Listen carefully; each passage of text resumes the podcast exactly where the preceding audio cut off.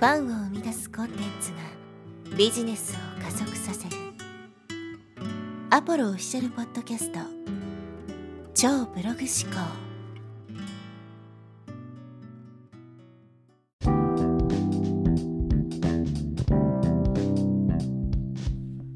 はい、えー、こんにちは、ポロです、えー、今日はですね、情報発信力5つの指標ですね、というものについてお話していきます。まあ、この情報発信力という言葉とか、この5つの指標というのは僕は勝手に考えたものなので、実際そういうものがね、存在するわけではないんですけど、まあ、この人発信力高いなっていう人を、まあ、見分けるときというかね、えー、自分がどういうふうにしていけば情報発信力が高くなっていくのかっていう、まあ、参考にもね、してもらえればと思います。まあ、こうイメージとしては、こうドラゴンボールのね、えー、戦闘力みたいな感じで、えー、イメージしてもらうと分かりやすいかなと思うんですけど、まあ、戦闘力が高いね、えキャラクターとかって言ったと思うんですけど、まあ、どうやってね、この情報発信という面における戦闘力を高めていくのかっていう話ですね。それがまあこの5つのバロメーターじゃないかなっていうふうに僕は思ってるんですけども、それを1つずつ紹介していきます。で1つ目がですね、媒体の数ですね。媒体の数が少ない人よりもやっぱり媒体の数が多い人の方が情報発信力は高いと思うんですね。これはまあ言うまでもないと思います。やっぱりね、複数の情報発信の媒体で情報を出していくっていうのはね、並大抵のことではないので、その数が増えれば増えるほど、やっぱり情報発信力っていうものがですね、必要になってくるわけですね。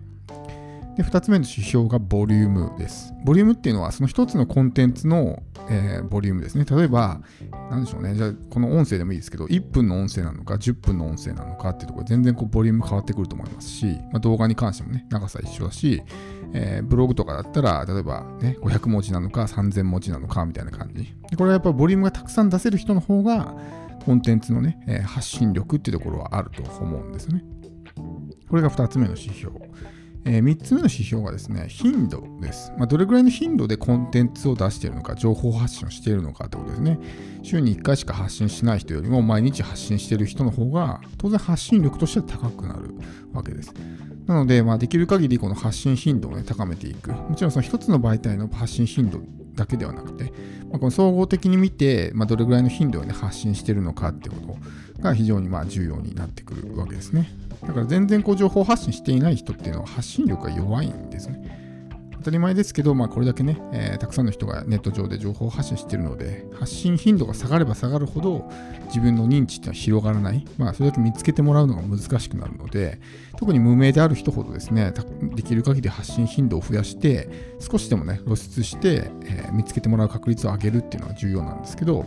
もういきなりね、無名のうちから情報発信サボっていたら、それはなかなかね、認知すら進まないっていう状態になるので、次の信頼というね、ステージには、まあ、進むことはできないということになりますよね。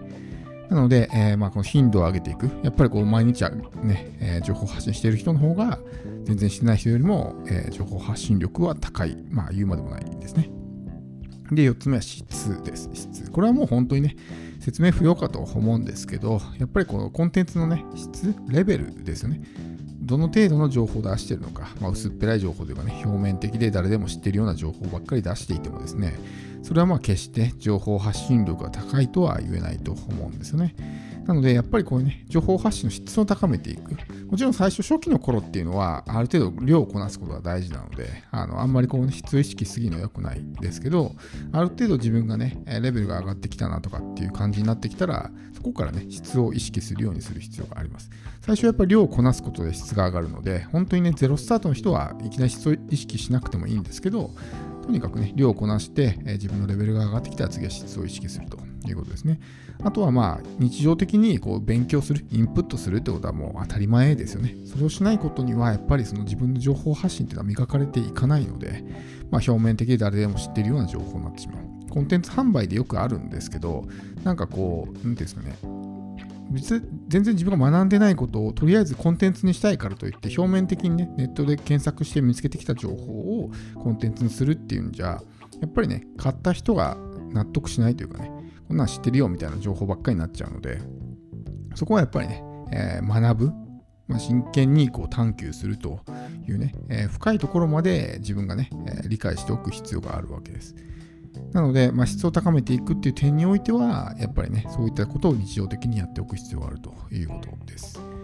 で、5つ目ですね。まあ、これが最後の指標になるかなと思うんですけど、まあ、刺さる度ですね。刺さる度。まあ、どれだけ刺さっる情報を出せるかってことです。例えば、ね、こう企業の、え、出しているブログとかって、コンテンツの質はめっちゃ高いんですよね。ちゃんとリサーチされていて、プロが文章を書いていて、すごく上手だし、ね、ボリュームもあるし、まあ、頻度も高いしっていうところなんですけど、やっぱりですね、大企業の一スタッフが書いているがゆえにですね、非常にこうジェネリックというか、まあ、無機質なんですね。全然感情がこもってないみたいな感じなんですよ。だからそのコンテンツの質というか情報の質としてはね、かなり高いんですけど、じゃあそれ読んで感情が動くかって言ったら全く動かないわけですね。ただ情報を、まあ、そこにね、えー、こう見せてるだけみたいな感じになってるんで、それ見てじゃあ自分が何か奮い立つとかね、えー、そういったことも全くないわけですよ。だから刺さる度としてはもうほぼゼロに近いわけですよね。コンテンツの質としては高いですよ。だからこの刺さる度っていうところがやっぱりね、高くないと、それってやっぱりね、その人のコンテンツ力にもね、えー、影響あるかと思うんですけど、刺さる発信をする。刺さるってのは具体的にどういうことかっていうと、まあ、相手の感情をいかに動かすのかってことですね。あるいは価値観を変えるような発信をすること。この話を聞いて新たな気づきがありましたと。で、その気づきによって自分の価値観が大きく変わりましたってなったら、それってめちゃくちゃですね、その人に対して大きな影響を与えていると思うんですね。情報発信力としてはかなり高いわけですよ。あるいは、ね、そこを価値観を変えるっていう形ではなかったとしてもですね、感情を揺さぶる、もう読んでいるだけで何かね、まあ、プラスにしろマイナスにしろ感情が動くような発信をできる人っていうのは、まあ、非常に情報発信がうまいわけですよ。でも逆に、ね、なんかこう、言ってることはわかるけど、別にそこで何か見たりね、聞いたりしたところで何も感情が動かないっていうのであれば、うん、まあね、コンテンツの内容としてはいいのかもしれないけども、情報発信力としては低いんじゃないかなっていうふうに思うわけですね。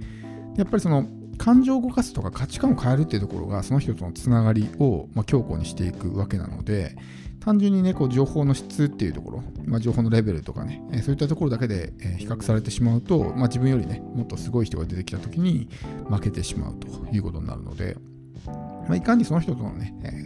心のつながりを強くするかっていうところを意識するのであればですねやっぱりこの刺さる度っていうところがかなり重要になってくるわけですね。で今後この刺さる度が一番ね、この今紹介した5つの中で、まあ、大きな分かれ目になるんじゃないかなっていうふうに思うんですね。他のものに関してはある程度ね、その経験を積めばなんとかなる部分もあるんですよ。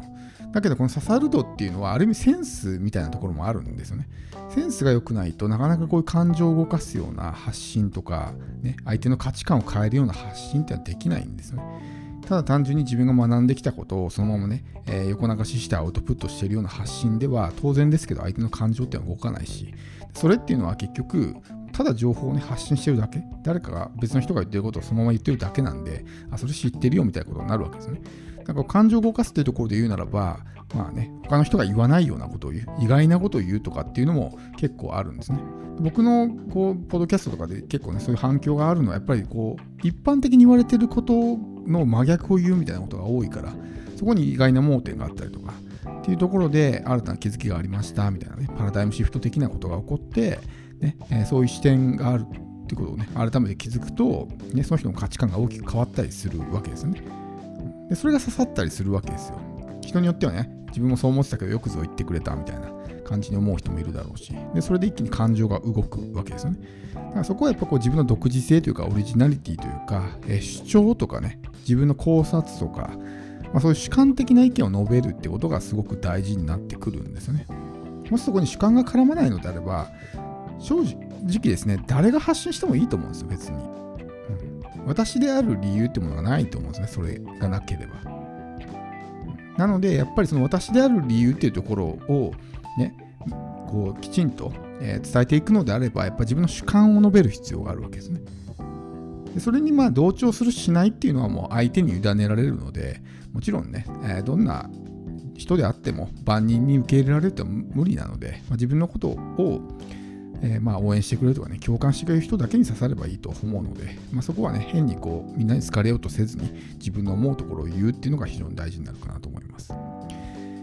はい。で、えー、改めておさらいですけども、情報発信力5つの指標ですね。1つ目が、えー、媒体の数。で2つ目がボリューム3つ目が頻度4つ目が質そして最後が刺さる度になりますもしね自分が情報発信力この戦闘力ですねを高めていきたいなというふうに思うんであれば、まあ、この辺りをね、えー、意識してやっていくと掛け算ですからこれら全部掛け合わせていくと、ものすごくね、え大きな、え情報発信力を、え身につけることができると思いますので、ぜひやってみてください。